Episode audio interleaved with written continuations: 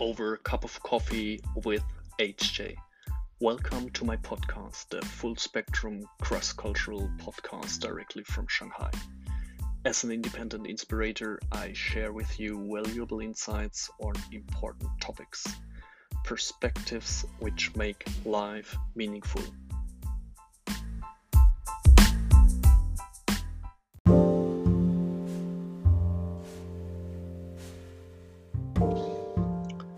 Welcome to my podcast over uh, coffee with HJ, directly broadcasted from Shanghai. Today is my third episode about China and the digital currency. China is actively embracing blockchain and enabling technology with a wide range of applications. This is what Xi Jinping said in his big, great, impressive speech. And what does it mean for the nation? As I explained earlier, this is like a, a roadmap, a roadmap for the nation for the next 50 years. And to understand what China is offering to the world, I want to give you some hard facts. This um, BSN itself is not a blockchain protocol. It is a centralized platform free of charge that takes pre work away from developers. It is a cloud based cross portal and cross framework public network that enables developers to easily and cost effectively develop, deploy, operate, and maintain license based and permission free blockchain application and nodes. This will, as I emphasize, I would like to emphasize, set standards and unify the fragmented market. And on the 25th of April 2020, the BSN officially entered the global commercial phase with the help of the BSN Global Commercial in the Xiaqiang district in Hangzhou. Hangzhou is known as a very beautiful city with a beautiful lake. I really love to be there.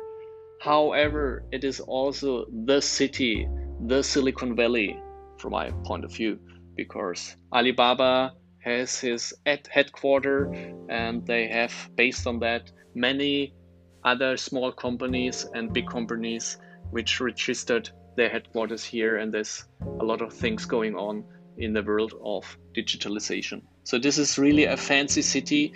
It looks like old and ancient however it's fully digital. Really really worth looking at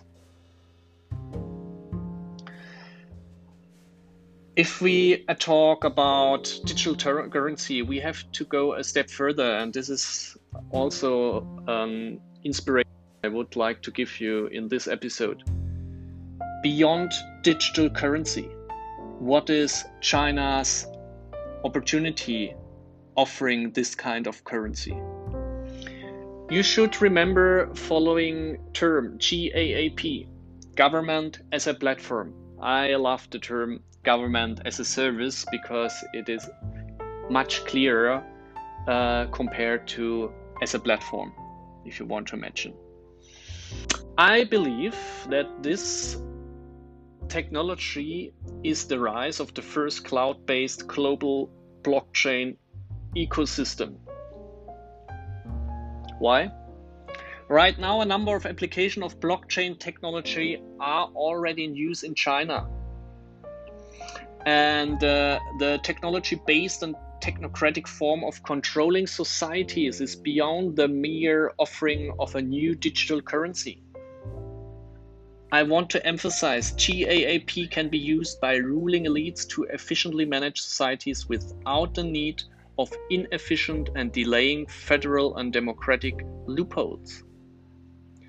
Under GAAP, government is merely a facilitator. Previous concepts of nation statehood, sovereignty, and other political implications would be rendered obsolete. So we will have a very efficient and clear organization which will run a nation like a machine.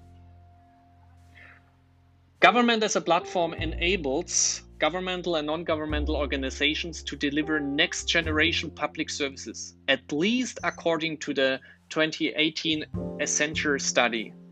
I don't like the study, but I would love to mention it because this study will give you an, an, an insight, at least for the Western countries.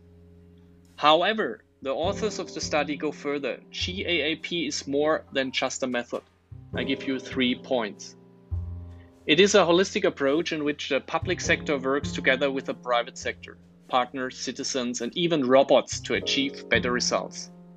Second, it postulates a seamless interplay of advanced capabilities ranging from analytics to artificial intelligence to virtual reality. Third point, the ultimate goal should be more efficient, effective, and secure public services which the study maps in the GAAP index. Who are the winner of the GAAP index from Accenture? Singapore, US, UK, France, Australia, named as the Big Five, and they seem to be the best prepared for this transformation. Is this true? I don't know. I can only tell you what I experience and know what is going on here in China. Surprisingly, there's no mention of China, but anyone familiar with Chinese culture knows about the strategies used to make the opponent or competitor think they're safe and superior. Think of the strategy 27 and 34.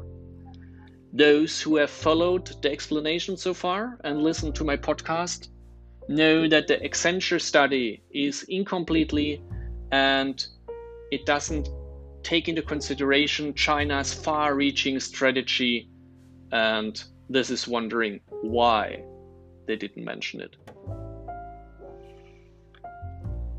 Now, my cup of coffee is already empty, so I come to the end, and I'm looking forward to see you clicking on my next episode. Best wishes, 上海拜拜再见。